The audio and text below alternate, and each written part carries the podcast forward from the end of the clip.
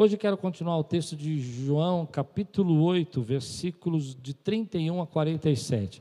Lembrando que se você quiser fazer, é, vir no culto domingo que vem, já faça o QR Code, já está no site da Quiros.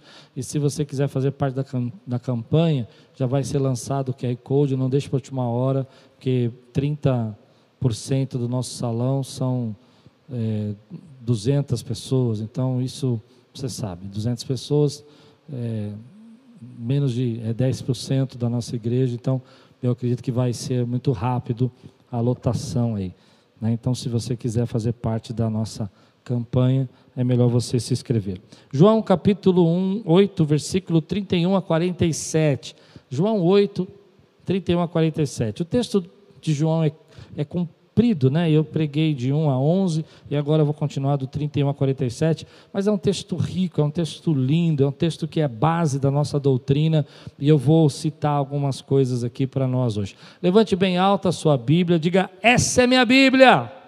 Eu sou o que ela diz que eu sou. Eu tenho o que ela diz que eu tenho e eu posso o que ela diz que eu posso." Abrirei meu coração, deixarei a palavra de Deus entrar e nunca mais serei o mesmo. Amém. Vamos lá. João capítulo 8, versículo 31 a 47. Se você está pronto, diga estou pronto. Sabe, hoje de manhã pegou mais pesado, a igreja está vazia, sabia? Senti falta de vocês aqui, senti falta do rosto dos irmãos. Tem irmãos aí que já faz três meses que eu não vejo, estou com saudade e espero essa semana ver vários irmãos. Vai ser muito bom. João 8. João 8 diz assim: Disse Jesus aos judeus que haviam crido nele: Se vocês permanecerem firmes na minha palavra, verdadeiramente serão meus discípulos e conhecerão a verdade, e a verdade os libertará. Eles lhe responderam: Somos descendentes de Abraão e nunca fomos escravos de ninguém. Como você pode dizer que seremos livres? Jesus respondeu: Digo a vocês a verdade: todo aquele que vive pecando é escravo do pecado. O escravo não tem lugar permanente na família, mas o filho pertence a ela para sempre. Portanto, se o filho os libertar, vocês de fato serão livres. Eu sei que vocês são descendentes de Abraão, contudo estão procurando matar-me, por quem vocês porque vocês não há lugar para a minha palavra. Eu estou dizendo que vi na presença do Pai, e vocês fazem o que ouviram do Pai de vocês. Abraão é nosso pai, responderam eles. Disse Jesus: Se vocês fossem filhos de Abraão, fariam as obras que Abraão fez.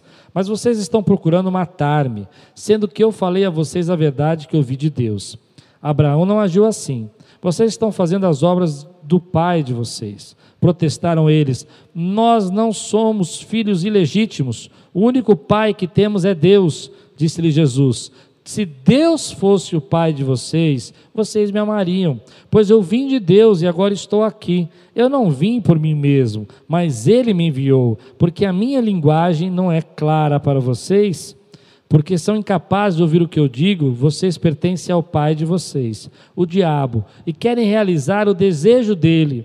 Ele foi homicida desde o princípio e não se apegou à verdade, pois não há verdade nele. Quando mente, fala a sua própria língua, pois é mentiroso e pai da mentira. No entanto, vocês creem em mim, porque digo a verdade. Qual de vocês pode me acusar de algum pecado? Se estou falando a verdade, por que vocês não creem em mim? Aquele que pertence a Deus ouve o que Deus diz. Vocês não ouvem porque não pertencem a Deus. Vamos orar? Senhor, fala conosco nessa noite. Traz a tua palavra ao nosso coração que venha de encontro à necessidade, à, à graça, à força que a tua igreja precisa, em nome de Jesus. Amém. Eu gosto muito de pregar em série, e eu queria explicar para você um pouco por quê. Série ajuda você a entender o contexto que o autor escreveu aquele livro.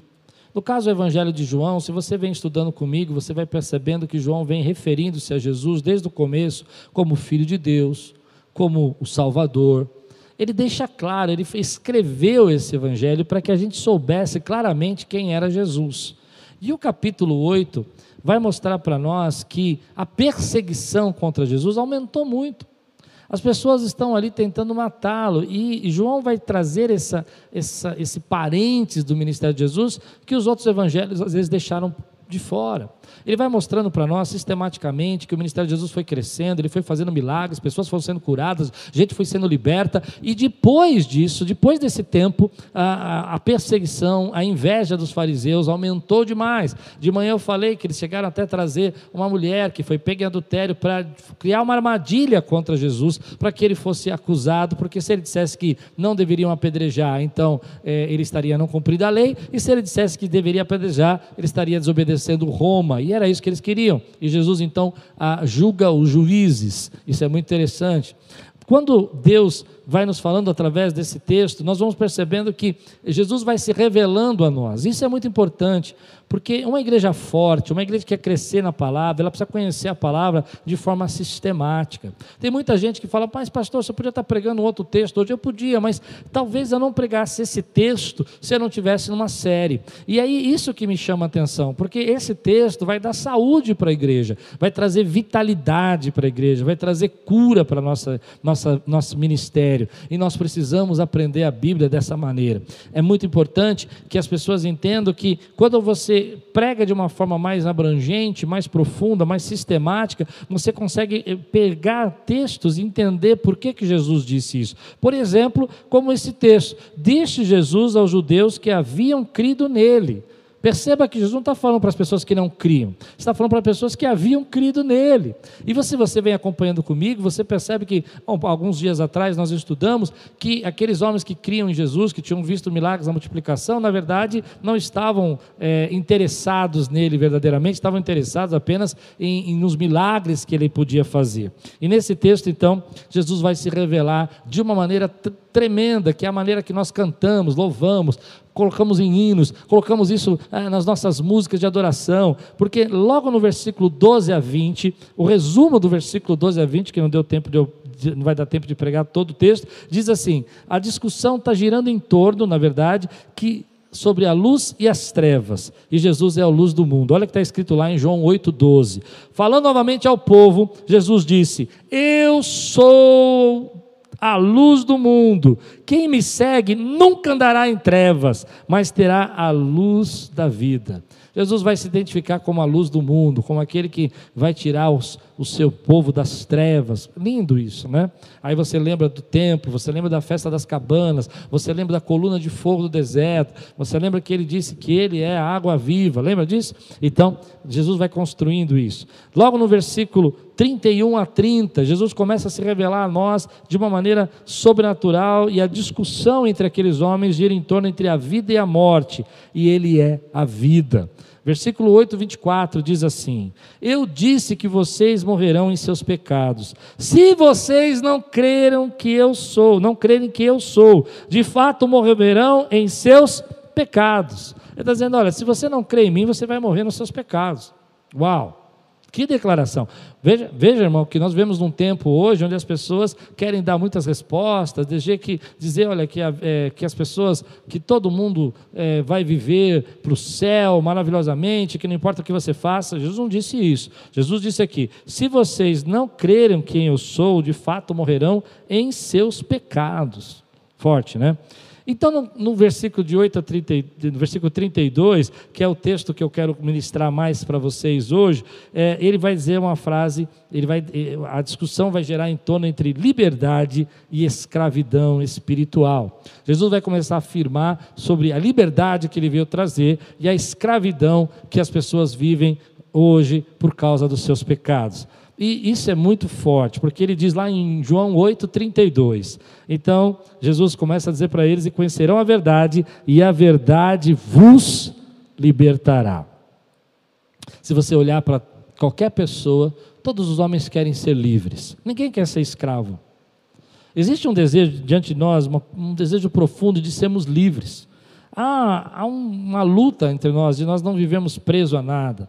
Aliás, acho que isso que mexe muito com a pandemia conosco, porque embora a gente esteja com as nossas famílias, embora a gente possa ter aí várias oportunidades, há uma sensação de que não estamos livres, livres desse, dessa doença, livres da morte, livres do que pode acontecer, livres da perda de alguém que a gente ama.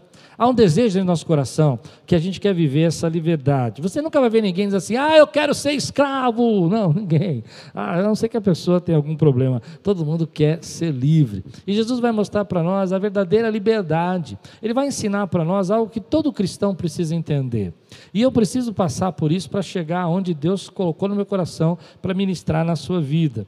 Porque quando Jesus fala conhecereis a verdade, a verdade vos libertará, ele não está dizendo de conceitos, ele não está dizendo de ideologias. Gente, como eu estou cansado de gente religiosa, cheia de conceitos, cheia de filosofias, cheia de, de, de, de crenças, cheia de coisas na cabeça, de, de, de julgamento, de pedras nas mãos, gente que entra no chat para ficar reclamando. Vai para outra igreja, não quer ouvir o que eu tenho para pregar? Escuta outra mensagem.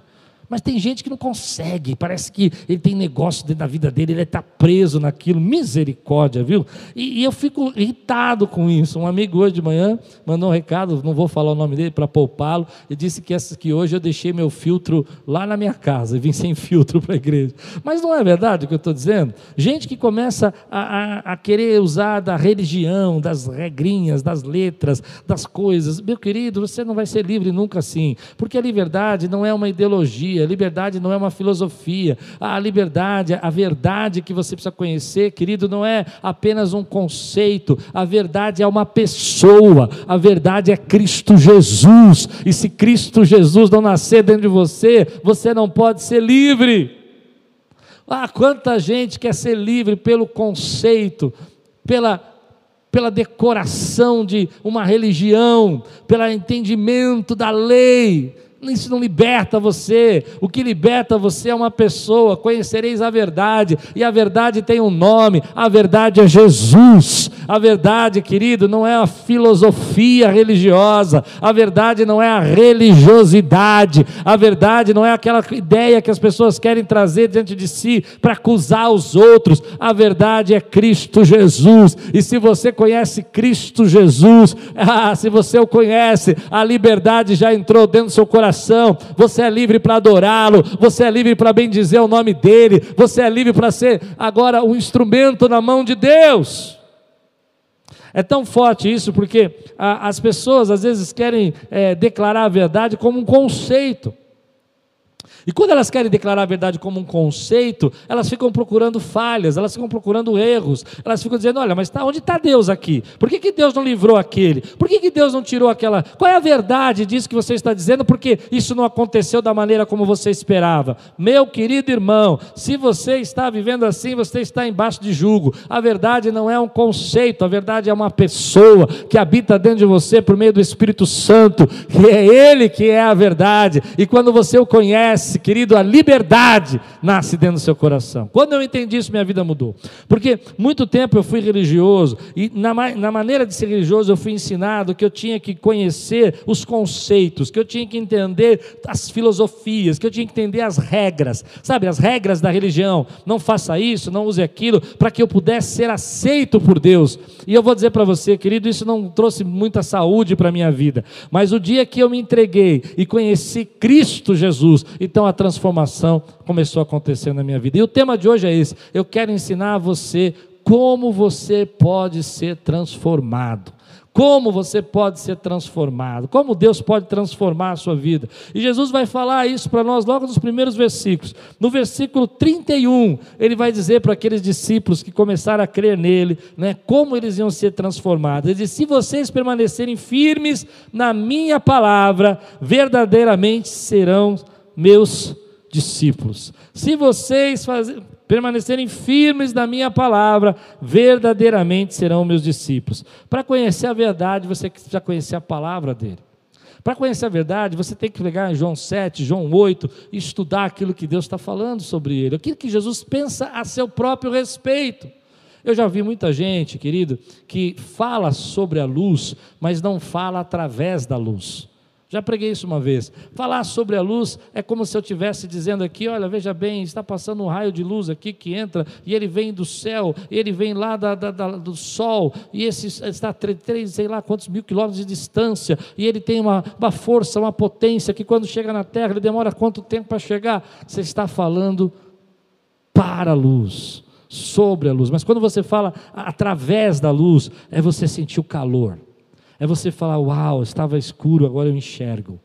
Entende o que eu estou dizendo? É você olhar e falar assim: agora eu vejo a, a, beleza, eu vejo as cores, eu vejo aquilo que eu não podia enxergar antes, eu posso enxergar. Muita gente no tempo de hoje, muito religioso, ele vai falar de, dessa maneira: ele vai falar para a luz. A luz é, viaja a quantos quilômetros por segundo, ela tem que ser assim, tentando passar conceitos. Mas quando você fala através da luz, que é quando você sente o calor da luz, o brilho, quando você vê as trevas indo embora. Há um texto de C.S. Lewis, eu vou parafrasear porque eu não escrevi aqui hoje, mas que me marcou muito quando eu li isso. C.S. Lewis diz que ele estava debatendo um artigo com uma pessoa, um religioso da sua época, e ele começou a falar, a falar conceitos e tentar argumentar conceitos, e chegou uma hora que C.S. Lewis falou para ele assim, olha, eu tenho uma resposta para você. Eu estava aqui na minha garagem, no meu galpão, eu ia consertar algumas coisas e estava escuro. Mas uma fresta de luz passou pela janela. E ele conta aqui, então ele sentou e ficou olhando aquela fresta. E ele ficou imaginando, né? Quantos quilômetros ela tinha viajado, qual é a distância que ela tinha, qual era a potência que ela tinha de iluminação, quantos lúmenes ela tinha. E ele ficou pensando assim, falou: Meu Deus, mas, mas, mas, mas, e o que, que adianta pensar tudo isso? Então ele foi até a luz. E quando ele chegou até a luz, ele sentiu o calor. E aí ele falou: Entendi. Entender a Deus e compreender a Deus não é falar sobre Deus, mas é viver Deus. Não é dizer o quanto que você conhece a Deus, mas é você ter uma atitude que expressa esse Deus na tua vida. Uau! E Jesus vai dizer assim: olha, se vocês permanecerem firmes na minha palavra, verdadeiramente serão meus discípulos.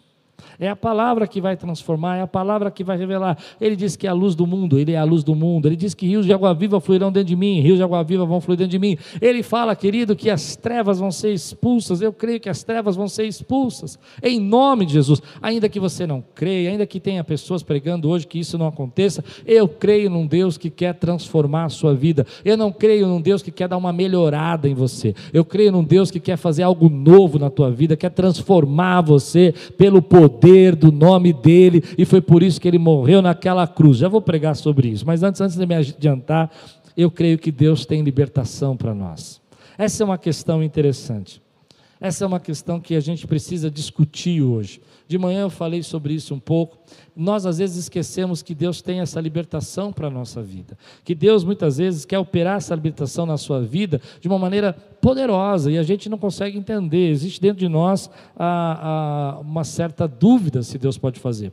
Eu vejo algumas pessoas hoje declarando que as suas vidas não podem ser transformadas, que a sua vida não pode ser liberta, que aquilo que é, é aquela frase, né? Quem nasceu torto vai morrer torto. Eu não creio em nada disso. Eu creio que Deus tem transformação. Eu creio que Deus tem mudança de vida. Eu creio que Deus quebra e despedaça o jugo. Eu creio que Deus, querido, acaba com aquele sofrimento humano. Quantas pessoas eu conheci presas nas drogas, que foram libertas pelo poder do nome do Senhor Jesus, presas no alcoolismo, que foram libertas pelo poder do nome do Senhor Jesus, gente que vivia em adultério, destruição da família, quebrando a sua casa, hoje vive embaixo da graça de Deus, é pregador do Evangelho, é salvo pelo sangue de Jesus, porque nosso Deus é Deus de libertação é Deus de libertação, é Deus de libertação. Gente que dava golpe, gente que agia no seu erro, gente que agia de forma, é, sabe, enganava os outros, é, frustrava os outros, mentia, e Deus entra com graça e providência e transforma aquela vida. Quem crê num Deus que transforma hoje? Quem crê num Deus que liberta? Quem crê num Deus que faz milagres, querido, nessa vida, dentro de nós, que transforma o pecador, querido?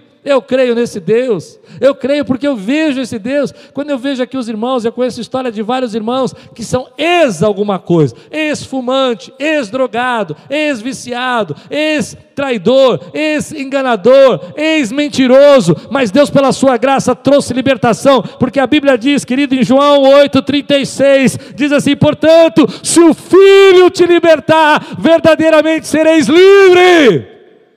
Aleluia. Se o Filho te libertar, você de fato serão livres. Se o Filho te libertar, eu vejo isso, querido, não importa. Tem gente que vai dizer assim: olha, o homem não muda, as pessoas são sempre iguais, gente é sempre errado, gente é sempre assim. Não, se o Filho te libertar, verdadeiramente serão livres. Eu não estou dizendo que a gente é perfeito. João, no Evangelho, na, na, na, carta de João, não no Evangelho, ele vai explicar isso claramente. Ele vai dizer: olha, se dissermos que não temos pecado, fazemos Cristo mentiroso. Mas se andarmos no pecado, não conhecemos. Olha, preste atenção no que está dizendo aqui. Olha, se você vive nesse erro, vive nesse erro, é porque você nunca viu. Se você viu, você não vai viver no erro. Aleluia. Deus poderoso, Deus maravilhoso. Se você não acredita em mim, conversa com alguém que foi liberto.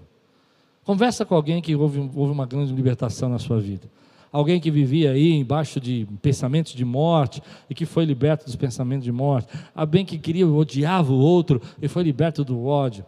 Eu me lembro de conhecer uma pessoa aqui da nossa igreja, é querido, intercessor, ministério de intercessão, que ele odiava os crentes. E um dia ele pegou um machado para acabar com a vida de um pastor. Graças a Deus não era eu. Quando ele me contou, eu falei, não era eu não. Ele falou que não. Mas ele pegou um machado e ele falou, eu vou acabar com a vida daquele homem.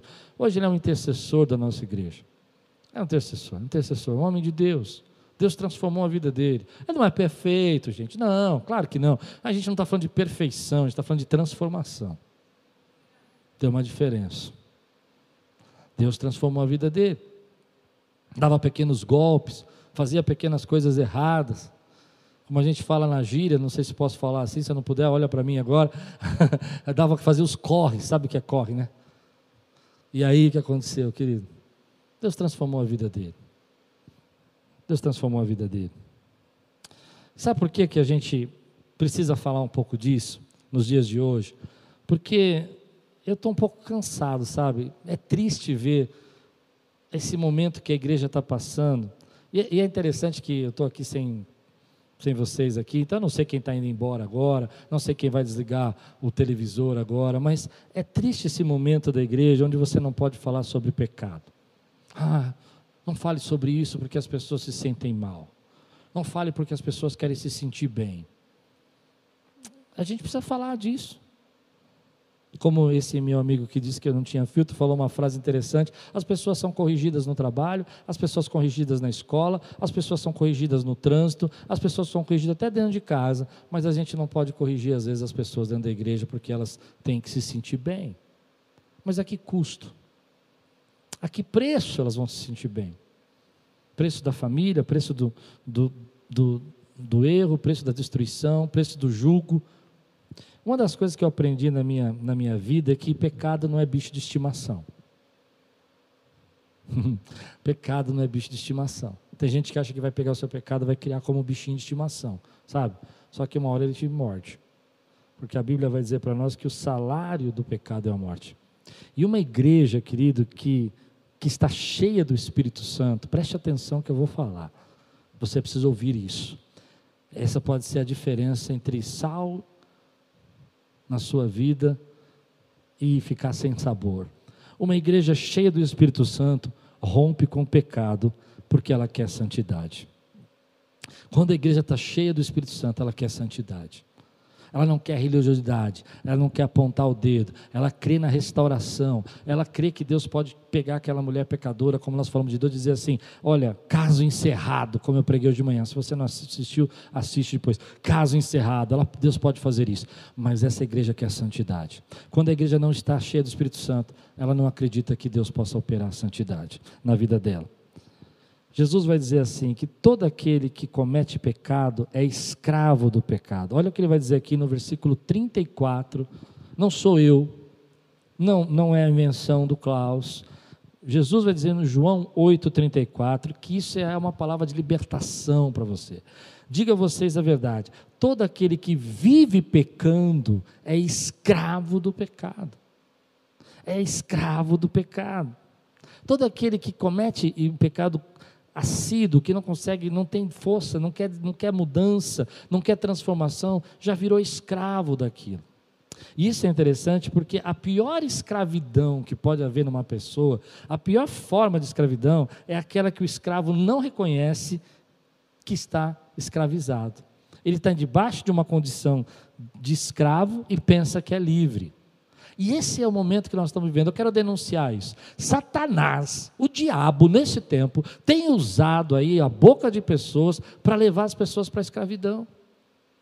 É, é, eu, não, eu sei que é um tema difícil, porque as pessoas vão dizer, pastor, você está jogando culpa. Não, não, não. Você vai ver que no final, você vai perceber que isso não tem nada a ver com você. Deus vai começar um processo de libertação. Você só tem que deixar. Mas a pior escravidão que a gente tem na nossa vida é achar que você é livre. Você coloca frases lá nas suas redes sociais, ah, eu quero ser eu mesmo. O que, que, que você quer dizer com eu mesmo? O que, que quer dizer isso? Quem é você mesmo? Olha, eu, eu vou ser sincero para vocês. Se eu pensar antes de conhecer a Cristo que aquele era eu mesmo, eu não quero ser aquele camarada, não. Brigava na rua, fazia, aprontava todas, envergonhava as pessoas, zombava dos outros, fazia piada com as deficiências e fraquezas das pessoas, envergonhava, enganava. Não, aquele, aquele, aquele era um rascunho. Deus tem algo novo para você, uma identidade nova para a tua vida, mas eu estou me adiantando. A pior escravidão é essa, é você pensar que você é livre quando você, na verdade, você está escravo. Se você quiser continuar assim, ok. Eu não posso fazer nada porque Jesus já fez tudo o que precisava ser feito. O que eu posso é ensinar. Mas eu tenho certeza que tem gente que está assistindo agora, e se você aguentou essa pregação até agora, e você está aqui nesse domingo à noite, é porque você já vive um processo de transformação de Deus na tua vida. É porque Deus já começou, querido, a fazer algo novo em você. Senão você já tinha desligado, ah, esse pastor é muito chato, esse pastor está querendo lançar os tabus dele para mim. É assim que as pessoas falam. Mas quando a gente. Por isso que eu vou ser sincero, Hoje, quando eu preparei essa palavra, eu não preparei para pregar para essas pessoas, eu preparei para pregar para você, que está cansado, que está lutando, que está achando que não tem transformação. E Deus tem transformação para você. A primeira coisa que você precisa saber, querido, que isso é muito importante para a tua vida, é que o pecado escraviza. E eu não quero ser escravo de nada. Eu não quero ser escravo de nada.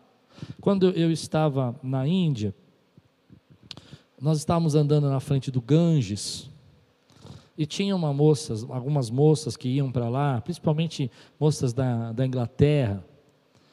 E eu vou tomar cuidado que eu vou falar. Moças assim que você via que tinha uma educação, que você via que tinham assim, um, um certo uh, entendimento das coisas.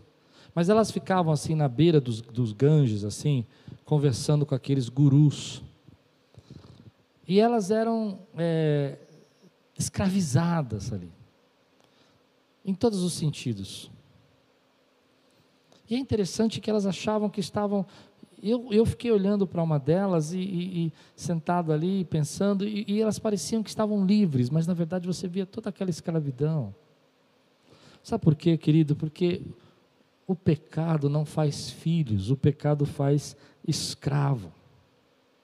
Jesus vai explicar isso para nós. Ele vai dizer assim: o escravo não tem lugar permanente. Versículo 35. O escravo não tem lugar permanente na família, mas o filho pertence a ela para sempre. Jesus está dizendo: olha, o pecado não faz filho, ele faz escravo.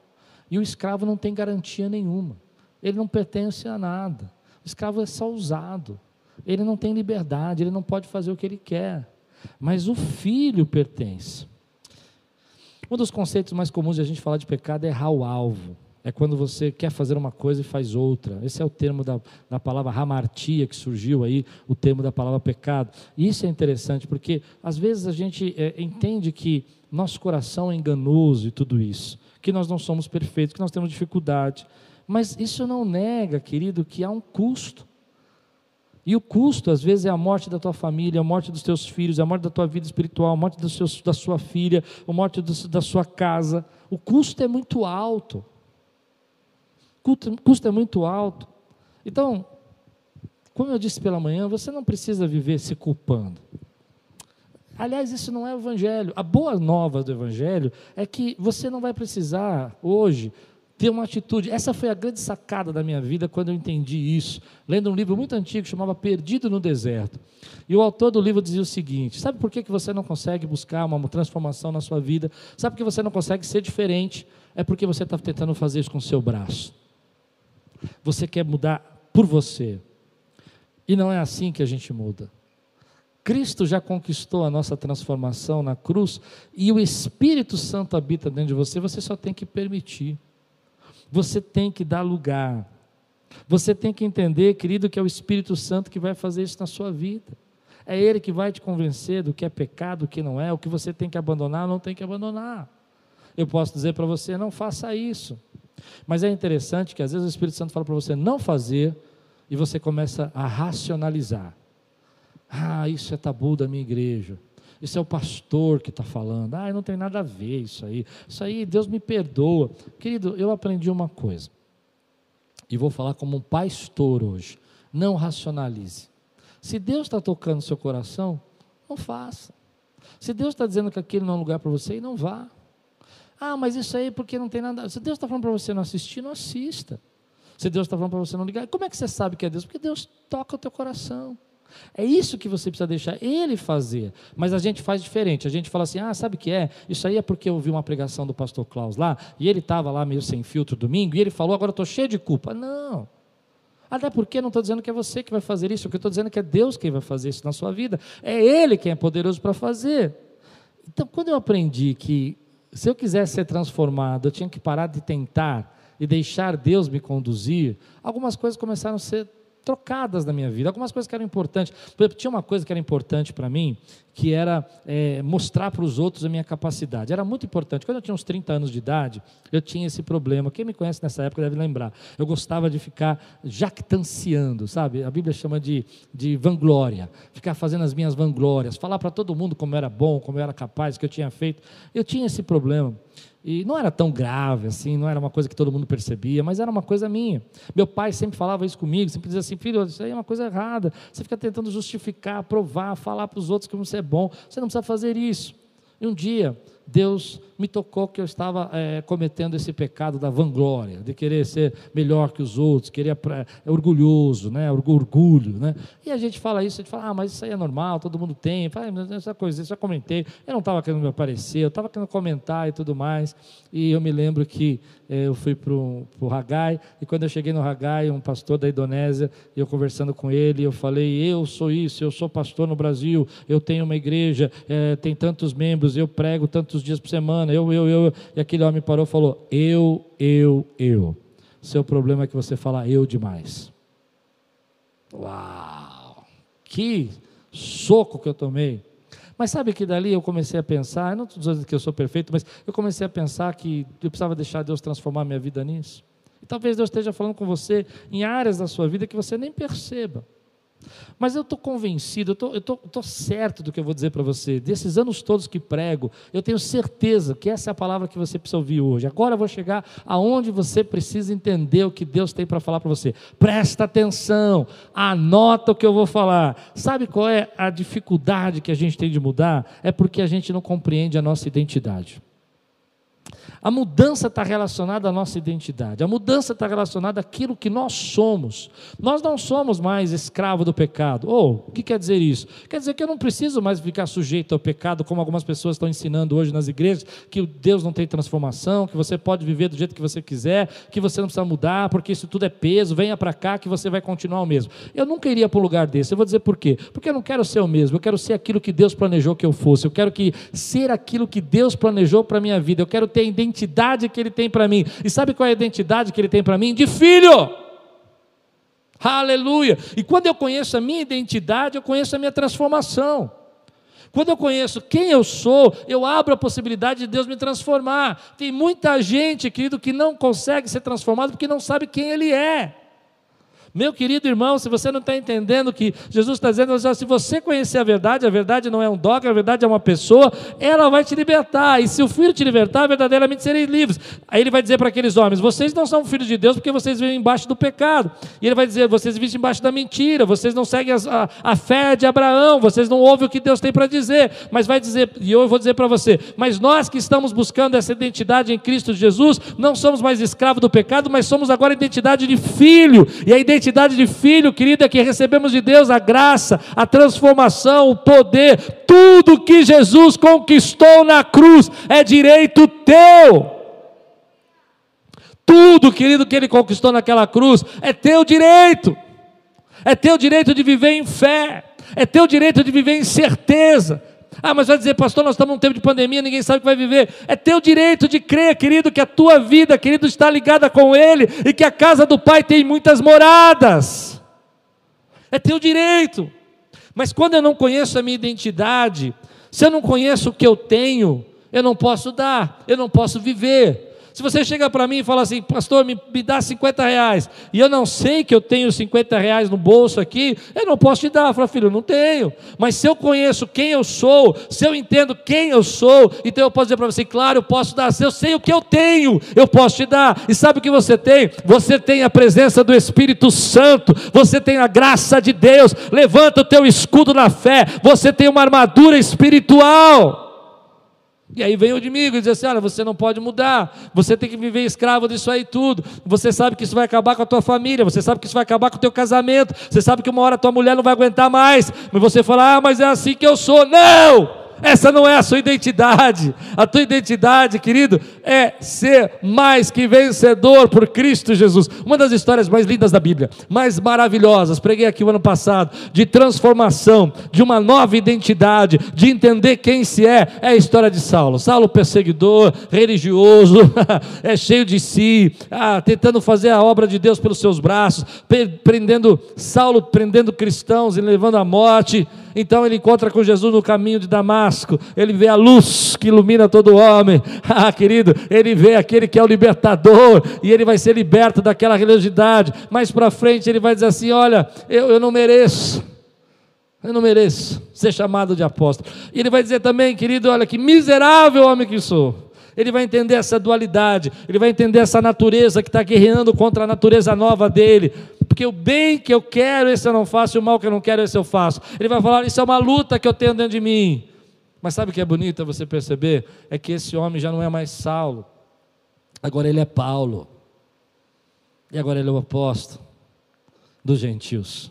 Esse é um, é um segredo que eu queria ministrar na tua vida. A maioria das pessoas não conseguem ser transformadas porque não entende a sua nova identidade, não entende o que o Pai conseguiu, não entende que nós vamos partilhar da natureza de Deus. É para isso que o Espírito Santo está aí, querido para você viver essa transformação, para te convencer do erro, para convencer da morte, do juízo. Mas se toda vez que o Espírito Santo fala para você há algo que você precisa viver, se toda vez que o Espírito Santo fala para você, olha, muda, trata a sua esposa diferente, você fala, isso aí é coisa do pastor Cláudio, isso aqui é coisa da igreja Aquiles, que fica colocando coisas. Me lembro de uma vez um rapaz que é, estava indo nesses cinemas que tem lá no centro da cidade com filmes. É, indecentes aí, né? Você sabe. E ele chegou para mim, uma história muito engraçada.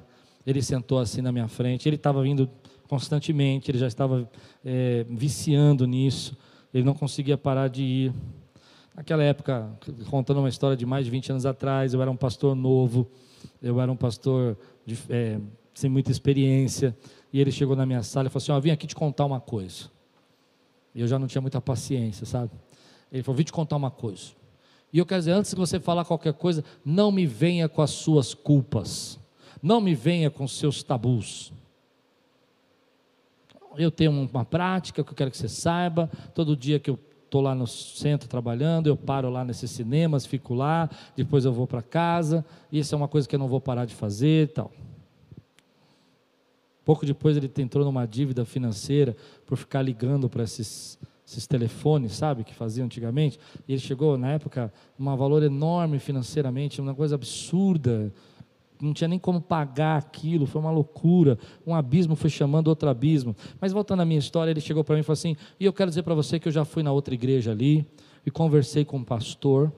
E ele falou para mim que é perfeitamente normal na minha idade eu ficar fazendo essas coisas. eu não tinha muito é, filtro né, na época, né, muito jovem, né? Eu olhei para você, você falou com o pastor? Ele falou, falou. E ele falou isso para você? Falou. Eu falei, então vai para lá. Fica lá. Não, mas eu quero ficar aqui. Não, não, não. Ele é, ele é o teu pastor, querido. Eu só estou aqui para lançar tabu. Eu estou aqui para jogar culpa em você.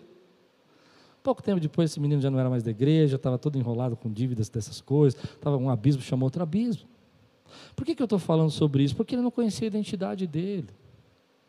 Eu lamento, mas ele não conhecia. Mas você conhece a sua identidade de filho. Você conhece a sua identidade de filha. Você sabe o que Deus fez. E toda vez que você entende a sua identidade, isso tem uma relação direta com a sua liberdade. Eu sei quem eu sou, querido. Eu sei que eu sou comprado e lavado com o sangue de Jesus. Eu sei que as garras de Satanás não têm mais força sobre mim que Deus quebrou os aguilhões contra a minha vida. Eu não estou dizendo, é claro que a gente é, vai falar sobre isso, as pessoas, então essa igreja está dizendo, pregando perfeição. Não, não estou, já falei pela terceira vez que eu falo isso. Eu estou dizendo que se você olhar para trás, você que está aqui, você que está aguentando essa palavra até agora, é porque Deus já começou esse processo na sua vida há muito tempo, e você sabe quem você é. Se você olhar para trás, querido, se você olhar para trás, você vai perceber o quanto Deus já transformou a tua vida. E o quanto você quer ver Deus transformar ainda. Isso vai ser um processo para sempre, mas você não pode parar esse processo. Quanto Deus fez na tua vida, transformações, libertações, situações, coisas que você antigamente achava normal e Deus foi promovendo isso, sabe? Porque você deixou essa identidade tomar conta de você. Você deixou Deus construir essa nova identidade e Ele está construindo na tua vida. E nesse tempo de pandemia, uma coisa que tem falado no meu coração é a identidade que nós temos como cristão. Como nós somos atacados, como as pessoas falam que é, a identidade disso não tem mais, a identidade daquilo, não, você não pode falar disso, o fulano foi processado porque falou daquilo. Eu não quero saber nada disso. O que eu quero saber é que eu não vivo mais nesse mundo, eu vivo para a glória de Deus. É claro que a gente às vezes se arrepende, a gente tem que confessar os nossos pecados, a gente sabe que às vezes a gente faz uma coisa, fala uma coisa que não deveria, agiu de uma forma. Amém! Mas seja sensível ao que o Espírito Santo está dizendo para você. Se ele está falando para você mudar, muda. Se ele está falando para você deixar, deixa. Continua deixar o Espírito Santo, aleluia. Ah, eu sinto a presença de Deus, eu sinto a graça de Deus nesse lugar. Eu sei que tem gente aí que Deus está construindo a sua identidade e que Deus está falando, ei, você está tão preso, você está tão amedrontado porque você não sabe quem você é. Você está deixando isso voltar para a tua vida porque você perdeu a noção quem você é para mim. E aí eu fico pensando, querido, que esse é o tempo de nós deixarmos Deus continuar construindo a identidade dele na nossa vida, porque uma igreja que quer viver o sobrenatural de Deus, que quer ser cheia do Espírito Santo, que quer dar lugar para o Senhor fazer milagres, que quer ver gente sendo curada, precisa buscar a santidade de Deus, precisa viver essa identidade dele. Então, as boas novas é que antes nós não tínhamos escolha, antes nós não tínhamos saída, agora Deus começa a prosperar, transformar, mudar você, Ele começa a dar um salto dentro do seu coração, ao ponto que você começa a dizer assim: Uau, isso aqui para mim era tão difícil, mas agora não é mais. Isso aqui era tão complicado, mas agora não é mais. Como esse jovem que eu falei, que pegou um machado para matar o pastor, e depois hoje ele vai aqui, ele chora, ele adora. Ele sente a presença de Deus. Eu, tenho uma, eu imagino ele, se ele está assistindo essa pregação, ele está em casa lá chorando agora. Porque ele sabe, querido, que Jesus libertou. Ele também sabe que não é perfeito. Eu quero dizer para você algo que eu gostaria que você escrevesse aí. Eu sou transformado por Deus. Quando você, você começa a entender isso, você começa a perceber que isso só nasce quando você entende quem você é. Se você não entender quem você é, se você achar que é a mesma pessoa, se você achar que não tem jeito, se você achar que não tem mudança, se você achar que é peso da igreja, que eu estou lançando culpa, que hoje você não vai poder pecar legal, porque eu falei tudo isso para você, você não sabe quem você é.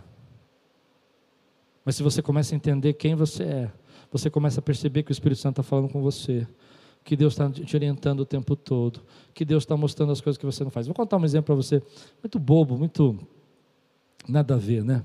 Eu acredito que Deus fala nas mínimas coisas. Às vezes eu sou muito simplório mesmo, porque para mim Deus está nas pequenas coisas, não só nas grandes. Eu lembro outro dia que eu fui é, numa padaria, fui fazer compras lá, né, comprar pãozinho e tal. Isso foi antes da pandemia. E aí é, a pessoa me deu o troco, eu nem conferi o troco, fechei a, o troco, pus no bolso assim e fui para o carro. E aí, quando eu cheguei no carro que eu fui guardar o dinheiro, eu percebi que aquela pessoa tinha dado 10 reais errado para mim, a mais. Deu uma preguiça de voltar no caixa. Eu sei, eu sei, eu estou errado. Eu falei, ah, eu já estou aqui, dentro do carro. Tem que sair, voltar lá no caixa, né? 10 reais, né? O Espírito Santo me entristeceu de um jeito. Eu falei, nossa, como eu sou Caxias, né? Como eu sou dogmático, né? Aí eu peguei e falei, mas eu não vou me sentir bem se eu chegar em casa com esse dinheiro. Aí eu voltei, parei na frente da moça, falei, moça, você me deu o troco errado. Ela ficou muito brava. Não dei, você está aqui para enganar. Eu falei: Não, calma, moça, você me deu a mais.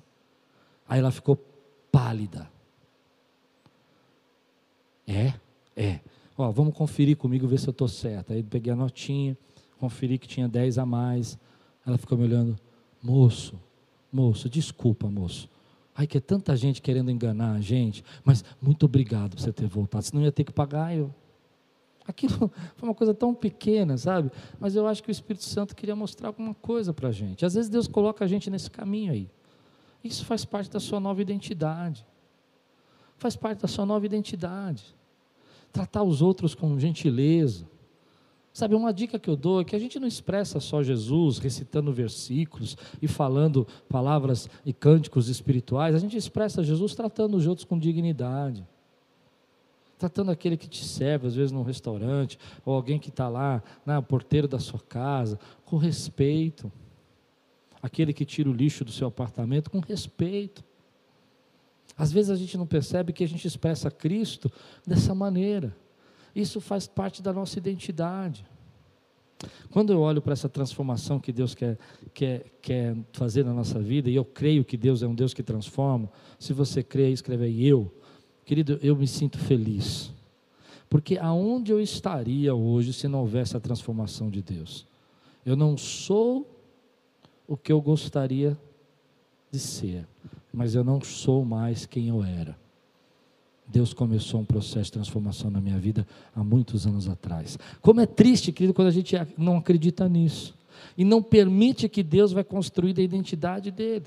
E você acha que é legal fazer isso. Outro dia uma mãe me ligou aqui desesperada e falou: "Pastor, você precisa me ajudar, porque o meu filho, ele está envolvido com as amizades, ele está andando com pessoas que não deveriam andar, e elas estão fazendo umas coisas erradas e qualquer hora a casa cai". Eu entendi o desespero daquela mãe. E ele vê, aquele garoto vê o sucesso rápido, ele vê pessoas comprando bens, comprando carros, comprando eh, coisas, mas ele não percebe que ah, o final disso aí, disso aí é a morte. A morte da sua própria vida, a morte da sua, das pessoas que são lesadas, a tristeza que isso vai gerando na família dele. E aqui está um segredo. Eu acredito que ele não sabe a identidade que ele tem em Deus. Quando você reconhece isso, você constrói isso, você precisa entender que a sua, a sua identidade não pode ser baseada no passado, mas a sua identidade é construída no futuro naquilo que Deus está construindo para você hoje, não naquilo que você passou no passado, aquilo que você viveu, aquilo que você sofreu no passado. Você olha, querido, e começa a enxergar que Deus está criando essa transformação. Deixa eu dar um exemplo para você da Bíblia.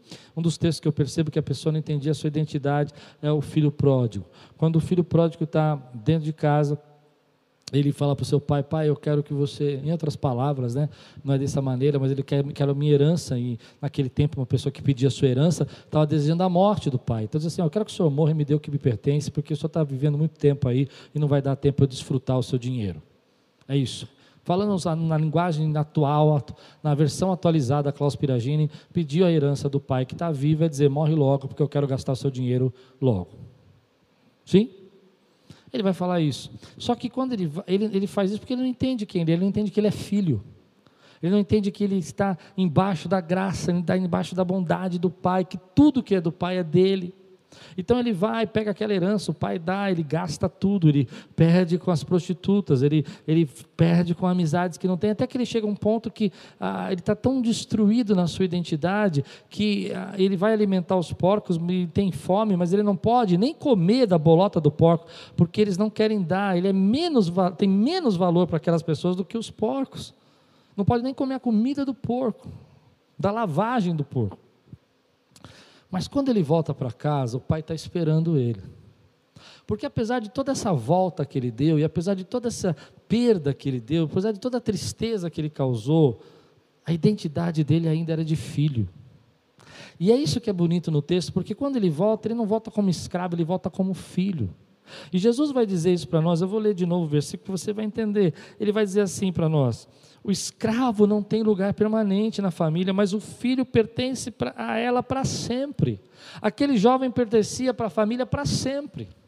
E ele volta, depois de ter gastado tudo, ele volta é, maltrapilho, ele volta é, é, destruído na sua identidade, mas o pai começa a restaurar e fala assim: traga vestes novas para ele, põe um anel no dedo, prepara uma festa, porque o filho tem lugar permanente. E não importa, querido, tudo aquilo que ele fez, não pôde perder a identidade dele como filho. E não importa o teu passado, não importa o que você já fez, não importa o que você sofreu, não importa o que fizeram, não importa o quanto machucaram, a sua identidade ainda é de filho, é herança do Senhor. E Deus tem novas vestes para você, e vestes na palavra de Deus são santidade. Deus tem novas vestes para você, é algo que você vai viver na tua vida. Deus tem um anel, anel na palavra de Deus é autoridade, é selo. Você vai viver embaixo da autoridade do selo do Espírito Santo na tua vida. Quando você entende quem você é. Aleluia! Oh glória! Hoje Deus quer transformar vidas aqui.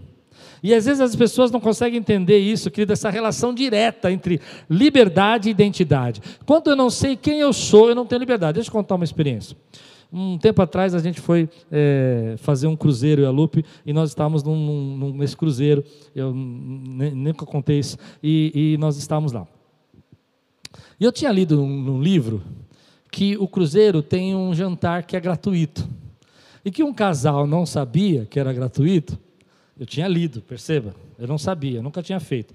Ah, algum, faz anos isso, já faz mais de seis, sete anos, né, Lu? Aí eu, eu, eu tinha lido nisso no livro, que porque ele não sabia, ele ficou comendo queijo a viagem toda, porque ele não sabia que o buffet era all inclusive, tudo incluído.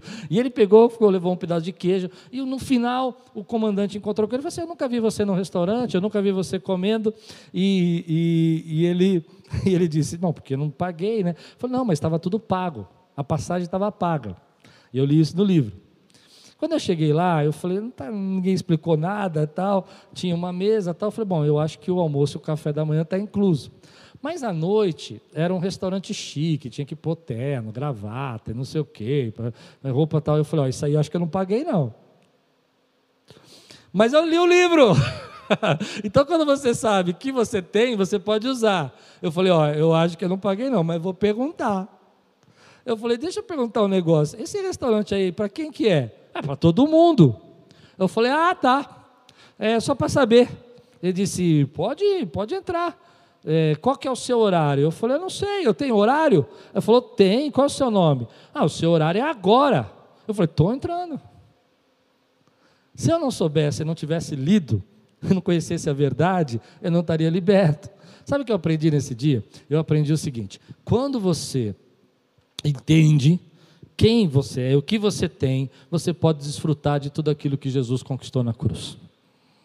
Agora, se você não entende, você vai fazer essa viagem e vai ficar comendo queijinho lá, quando Jesus já preparou todo o banquete para você. Quando Jesus já preparou todo o banquete para a tua vida. Ele já preparou todo o banquete para nós. Então, querido, eu quero ir para o final dessa mensagem assim para você. Hoje eu quero te ensinar sobre transformação.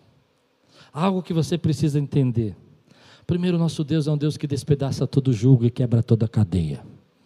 Levanta a tua mão para o alto e fala assim: Nosso Deus despedaça todo julgo e quebra toda cadeia. Aleluia. Um Deus, querido, que quer dar melhor, querido, para nós: a libertação, a cura, a luz, a vida. Esse é o nosso Deus. Um Deus que quer dar saúde, quer que seja a sua família uma família bendita, quer que seu casamento seja um casamento abençoado, quer que a sua casa seja uma casa próspera, quer que seus filhos sejam flecha na sua aljava. E eu quero ensinar que o maior problema de hoje é esse negacionismo. É quando as pessoas começam a negar, querido, não só sobre pandemia e tudo mais, mas negar o que Jesus já fez por você na cruz. É quando você começa a dizer para você que você não pode mudar, que você é assim desse jeito mesmo, que você é descendente de tal nacionalidade, quem nasceu lá daquele jeito não tem muda, é sangue quente, é, é, é, é isso, é aquilo. Isso tudo são sentenças. Hoje eu quero ensinar você a ser transformado. E o segredo de ser transformado, querido, é que você precisa entender que esse é um processo espiritual, que Deus vem progredindo, que você só tem que dar liberdade, que não é você que faz, é Deus quem faz. É Deus quem começou a trabalhar na tua vida até agora.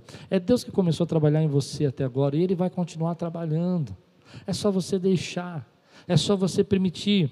Você vai fazer o seu melhor, o resto é Deus quem faz. Você faz o seu melhor, você dá o seu melhor e Deus quem faz. Ele vai mudando, ele vai transformando, ele vai fazendo você abandonar coisas, medos que você tinha, preocupações. Sabe uma coisa que eu acho interessante? É como Deus trabalha comigo através, às vezes, dos meus medos.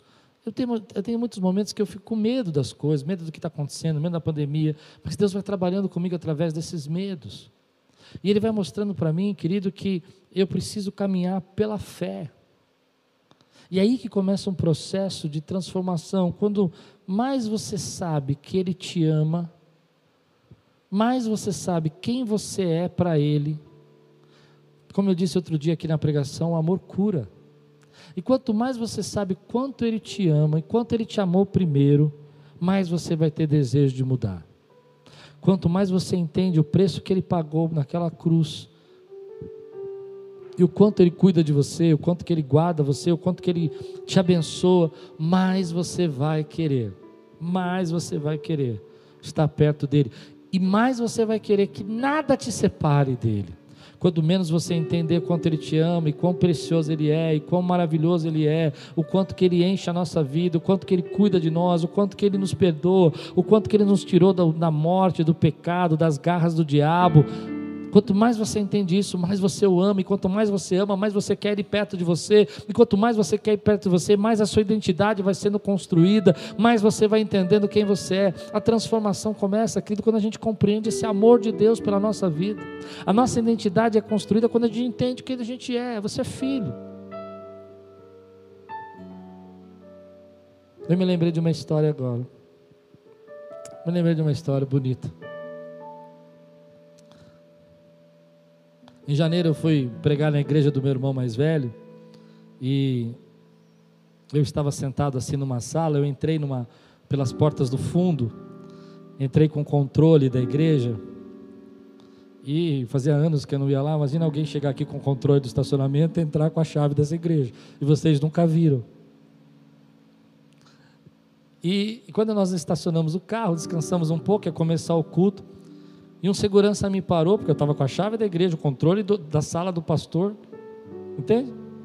E ninguém nunca me viu. E ele me parou e falou assim: Pois não, pois não. E aí chegou uma pessoa do lado assim e falou assim: Ele é irmão do Pascoal. Oh! ele falou: Não, pode entrar. E a gente entrou. Foi muito interessante. E eu me lembrei disso por que eu quero falar isso? Porque quando você sabe que você é filho, você tem acesso aos lugares mais secretos de Deus. Você tem o controle para abrir a porta. Quando você sabe que é filho, você sabe, querido, quanto Ele quer derramar na tua vida. E as pessoas que não sabem quem você é, elas vão dizer para você: o que você está fazendo aí? Por que, você está buscando Deus assim? Por que, que você está entrando por aí? Por que, que você está clamando a esse Deus? Porque elas não sabem o acesso que você tem diante de Deus.